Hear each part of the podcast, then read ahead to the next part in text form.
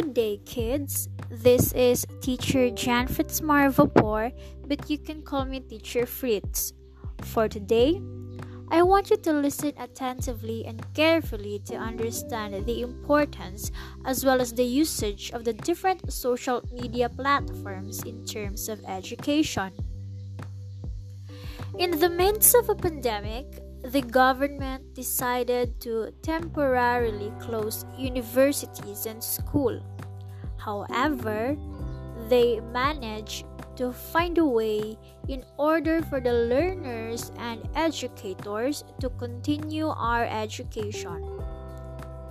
There are tons of social media platforms that are useful and vital in this new normal education. Everyone's struggling at first. However, this is the only way for us to converse and interact. Communicating with one another has become easier nowadays that we can simply type out on a keyboard and communicate with someone who resides over 3,000 miles away. Google knows no borders when it comes to finding information on any machine in the globe.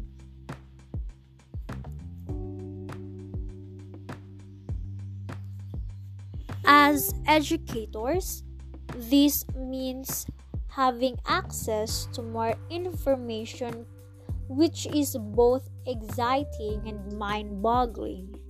However, with so many options, it may be confusing and puzzling.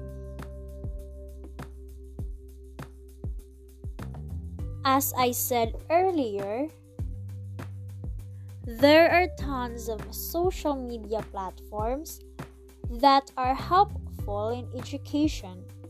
But for today, let's tackle six well known platforms. First, Let's start with TED Ed.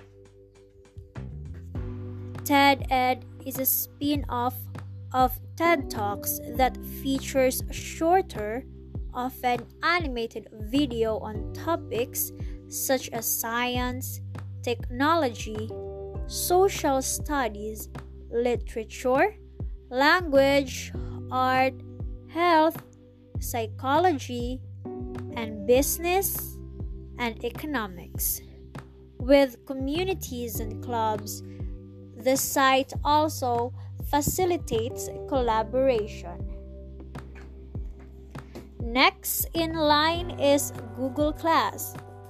Google Classroom is a learning management system that attempts to make creating, distributing, and grading lessons as well as engaging students in online or remote learning learning easier.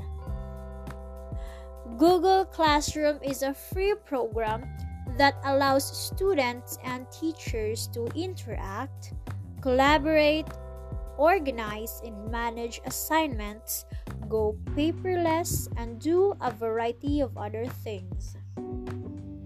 The third one is Google Meet. Google Meet or just Meet gives educators face to face time with their students, the best alternative to teaching from a physical classroom. With Google Meet, schools can maintain the flow of communication between students, parents, guardians, and fellow faculty members across a secure platform. The fourth one is Education Weblog.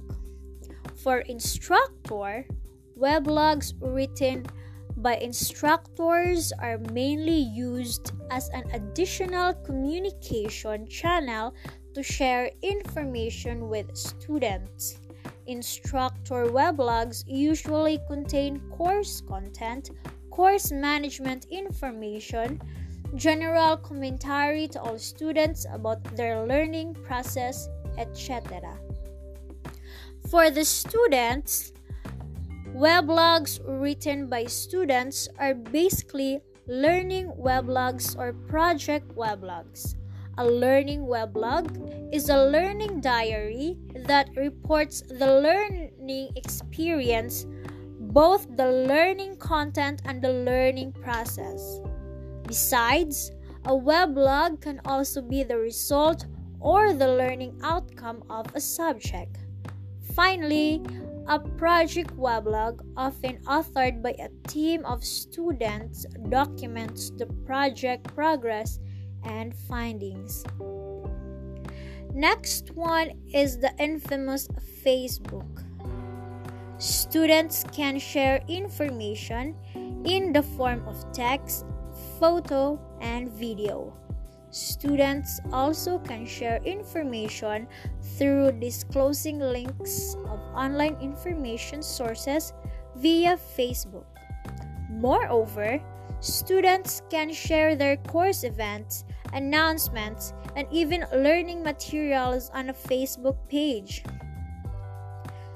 Lastly, we have Twitter. Twitter is a microblogging portal that proves extremely useful across academic applications. Teachers, students, and parents can benefit greatly of the advantages offered by using Twitter in education. The short tweets can be used to inform students about any changes and to collaboratively work as a great team. Tweet about homework, field trips, and share what's going on in your classroom. Ask students to tweet your questions, comments, and more. Keep a running list of what your students are saying or have questions about. You can address their thoughts in class or in Twitter. Sometimes Teachers even use it for inspiration by sending a famous quote. And that's it for today, kids. I hope you grasped information. Till the next time. Bye.